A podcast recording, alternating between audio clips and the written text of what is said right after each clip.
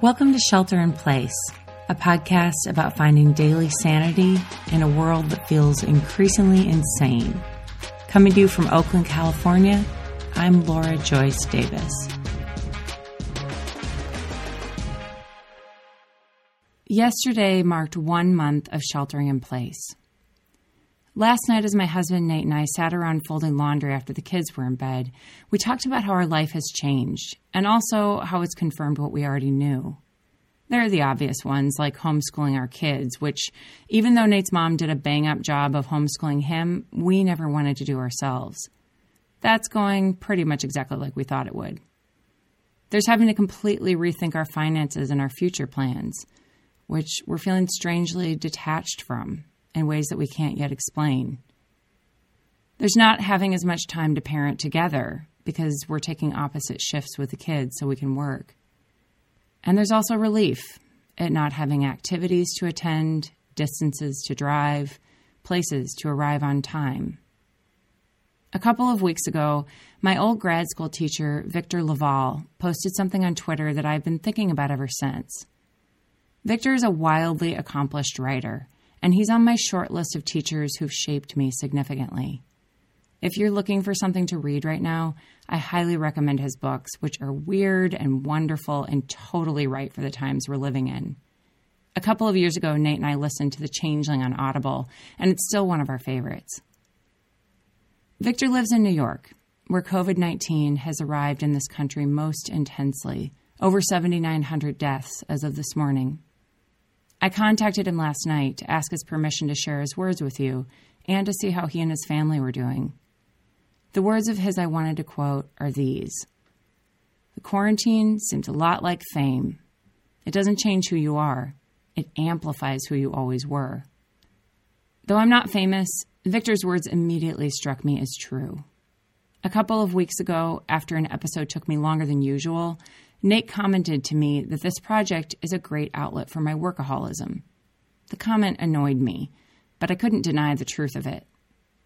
I've mentioned before that this project is one I never would have taken on before COVID 19. I was never one of those people who had a surplus of ideas. And even if I'd wanted to do something daily, it wasn't possible. In my pre COVID 19 life, I had three days a week to write. In those three days, I was chipping away at a novel, short stories, an essay, another podcast that included interviews all over the country, and doing freelance work. I know, it's ridiculous. I knew it then too.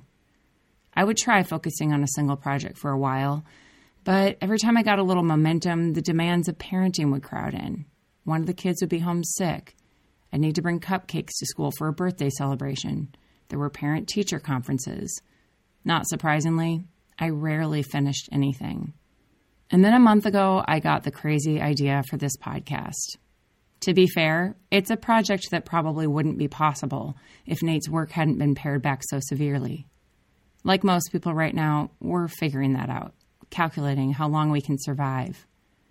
If I'd known that this was going to go on longer than three weeks, I doubt I would have taken it on. But I'm glad I did. Because after eight years of longing to not just create, but complete, now I get to do it every day. Some days are better than others, of course, but the work continues to sustain me in ways that I didn't anticipate. I think after decades of feeling like my work was going nowhere, like no one really knew me because many of my family and friends had never even read my work, it feels good to finally be putting something out there. I have no regrets about having my kids. For all my frustrations with them, I adore them. But COVID 19 has shown me what I knew deep down all along parenting alone does not feed my soul. I've asked Nate more than once if he wants me to pull the plug on this project. I don't want to give in to the pull of workaholism, and at the end of the day, my family comes first. But every time he says no without hesitation, he said he's never seen me so happy. It sparked some really interesting conversations between us.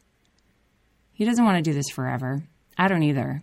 But he says for now, for this season, it's been a really good thing.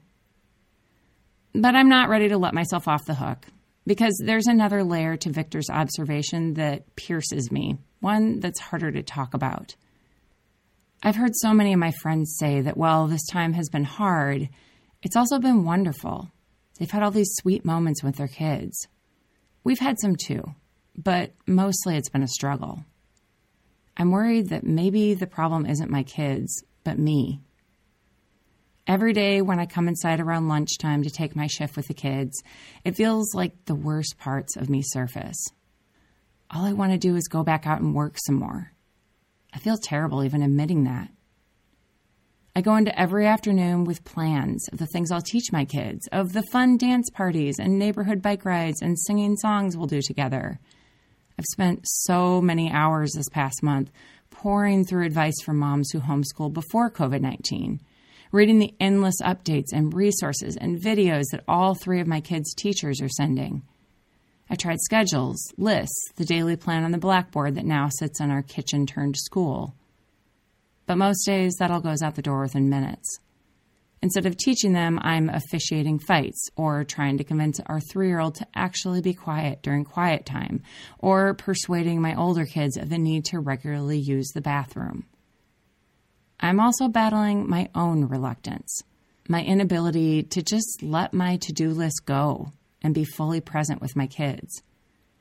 There's always dinner to think about, or that growing stack of unopened mail, or some school project we were supposed to be doing but that I never quite got around to, or that email I should really answer while the kids are playing in the next room. Before COVID 19, I felt stuck in a constant panic of not being able to keep up with my life, work included. Now I'm just letting more things go. Before, I could kid myself that maybe I just needed better systems for organization. But now, when almost everything in my life has been cleared off the table, I'm faced with a more complicated truth. If quarantine amplifies who I always was, as Victor said, then what's been amplified in my own life is not just my struggle to feel in control, but to be content in the chaos. I want the straightforward simplicity of a project that challenges me but doesn't whine, complain, or defy me. I want to be able to pretend that life is only about creating. And don't get me wrong, I think life is about creating. I think it's an essential part of our humanity that we find our own unique way of releasing a bit of ourselves to the world. But life is also messy and loud and complicated. Often it's infuriating. It's a lot more like what goes on inside my house than what goes on inside my writing shed. I've spent a lot of the last eight years trying to conform myself to the vision of motherhood that I thought I was supposed to be. I've tried to be craft mom, teacher mom, the fun mom who loves playing with them. By and large, those efforts were an exercise in futility. In my worst moments, they led me to despair. It's taken me years of mom guilt to realize that there isn't just one way of being a mother. When I look at the mothers I admire most, the common thread is that all of them have found a way to create something that gives them joy and purpose in the midst of the chaos. And I do think that's what writing has been for me. Sometimes I'm not sure I know how to be authentically me and still parent my kids well how to be content knowing that whether in writing or in life, I'm never going to be that ideal vision of myself. But maybe that's exactly where I need to be to live in the constant reality that I don't have this figured out. It's a reality that forces me to get more organized, but that also pushes me to give myself and others more grace. Maybe that's the best thing to come out of this time, the best goal to be a little less tight fisted with order and ambition, and a little more open handed with grace. If you've enjoyed today's episode of Shelter in Place, I would love it if you could rate it and review it wherever you listen, share it with a friend, and subscribe. Shelter in Place is sponsored by Brick and Mortar and Delta Wines. Even in these tough times, this family business has stepped up to be the first sponsor of Shelter in Place. When you order wine from brickandmortarwines.com or winesforchange.com, you can get 10% off your order by using the promo code SHELTER. If you order six or more bottles from Brick and Mortar, you'll also get free shipping and overnight shipping in California. The Shelter in Place music was composed by Chase Horseman at Reactor Productions, and the Shelter in Place artwork was created by Sarah Edgel.